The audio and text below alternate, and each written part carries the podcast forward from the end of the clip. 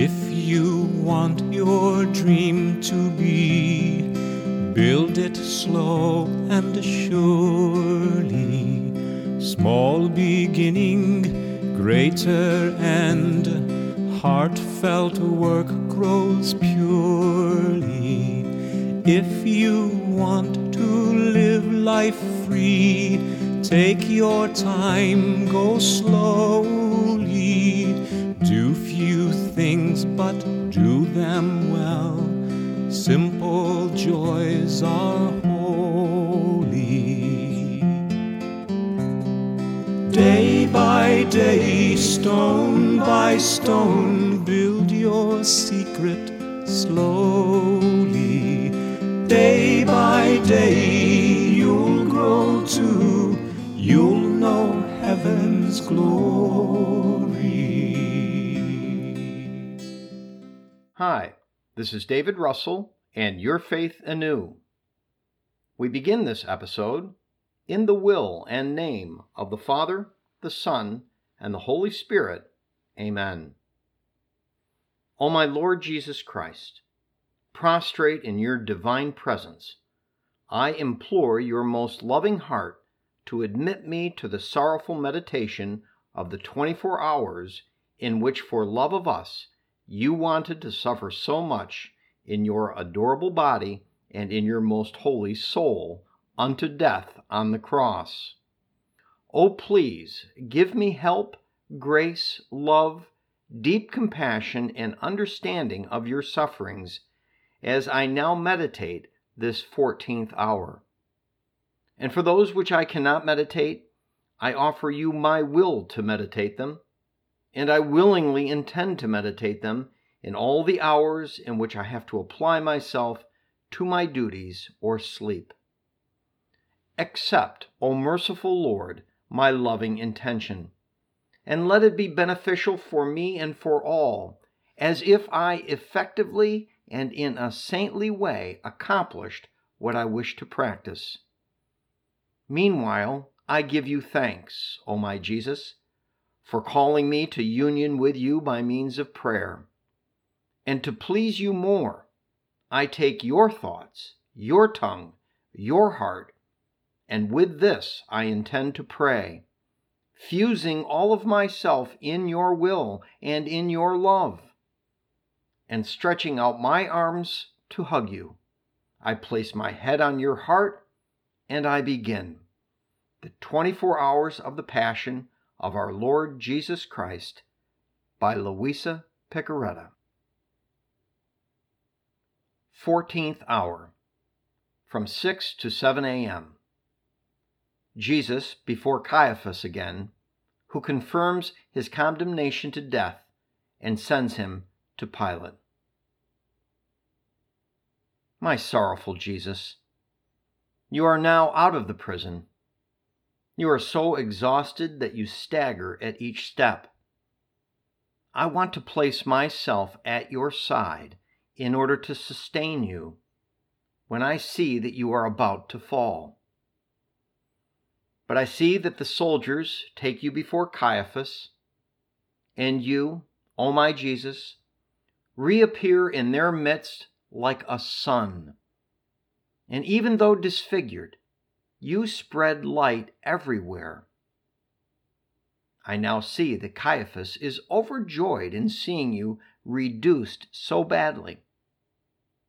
At the reflections of your light, he becomes more blinded, and in his fury, he asks you again So, are you really the true Son of God? and you, my love, with supreme majesty, with the grace of your word, and with your usual sweet and moving tone, such as to enrapture the hearts, answer, Yes, I am the true Son of God. And your enemies, though feeling all the power of your word within themselves, suffocating everything, wanting to know nothing else, in one voice cry out, He is guilty to death! He is guilty to death! Caiaphas confirms the sentence to death and sends you to Pilate. And you, my condemned Jesus, accept this sentence with so much love and resignation as to almost snatch it from the iniquitous pontiff. You repair for all the sins committed deliberately and with all malice, and for those who, instead of afflicting themselves because of evil, rejoice and exult over sin itself. And this leads them to blindness and to suffocating any enlightenment and grace.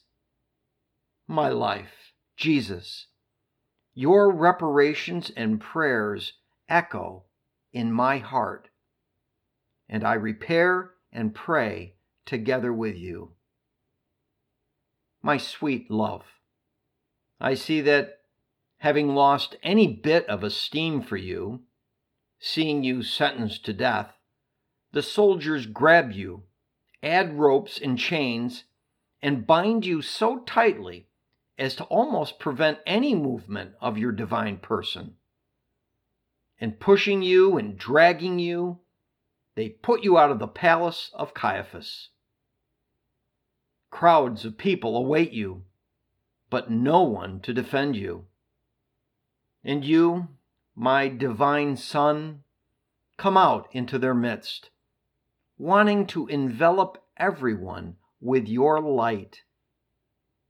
As you move the first steps, wanting to enclose all the steps of creatures within yours, you pray and repair for those who move the first steps to operate with evil purposes, some to take revenge some to steal, some to betray, some to kill, and more.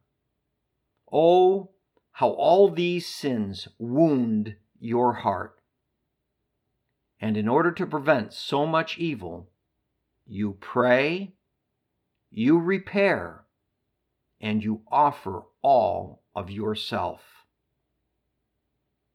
But as I follow you, I see that at the moment of descending from the palace of Caiaphas, you, my son, Jesus, meet beautiful Mary, our sweet mamma. Your gazes meet and wound each other. And even though you feel relieved in seeing each other, yet new sorrows arise for you in seeing the beautiful Mamma pierced, pale, and wrapped in mourning, and for dear Mamma in seeing you, divine Son, eclipsed and covered with so much opprobrium, crying, and wrapped in blood. But you cannot enjoy the exchange of your gazes for too long and with the sorrow of being unable to say even a word to each other, your hearts say everything. And one fused within the other, you stop looking at each other because the soldiers are pushing you. So, trampled upon and dragged, you arrive at Pilate. My Jesus, I unite myself to your pierced mamma in following you, to fuse myself in you together with her. And you, give me your gaze of love and bless me. Reflections and Practices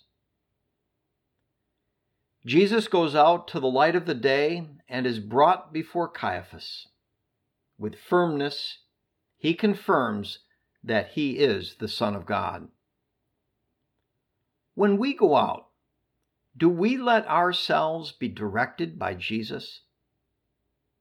Is our composure an example for others, and our steps like magnets which call souls around Jesus? The whole life of Jesus is a continuous cry for souls. If we conform to his will, that is, if our feet call souls as they walk, if our heartbeats, echoing the divine heartbeats, harmonize with them and ask for souls, and so on with all the rest. As we operate in this way, we will form the very humanity of Jesus within ourselves.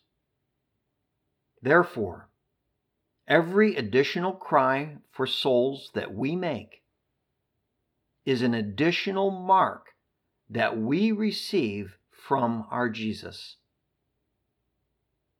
Is our life always the same? Or do we change it for the worse, depending on the encounters that we have? My Jesus, sanctity which has no equal, guide me, and let also my outward appearance manifest all your divine life.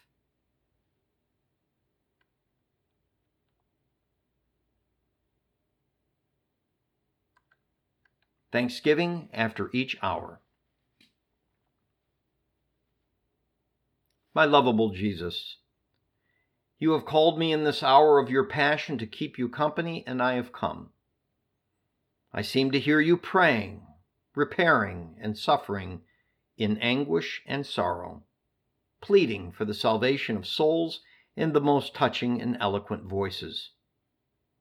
I tried to follow you in everything and now, having to leave you for my usual occupations, I feel the duty to say to you, Thank you, and I bless you. Yes, O Jesus, I repeat to you, thank you, thousands and thousands of times, and I bless you for all that you have done and suffered for me and for all. I thank you and I bless you for every drop of blood you shed, for every breath for every heartbeat, for every step, word, glance, bitterness, and offense which you endured. In everything, O my Jesus, I intend to seal you with a thank you and an I bless you. Please, O Jesus, let my whole being send you a continuous flow of thanks and blessings so as to draw upon me and upon everyone the flow of your blessings and thanks. Please, O Jesus, press me to your heart, and with your most holy hands seal every particle of my being with your I bless you, so that nothing other than a continuous hymn to you may come from me in the will and name of the Father, the Son, and the Holy Spirit. Amen.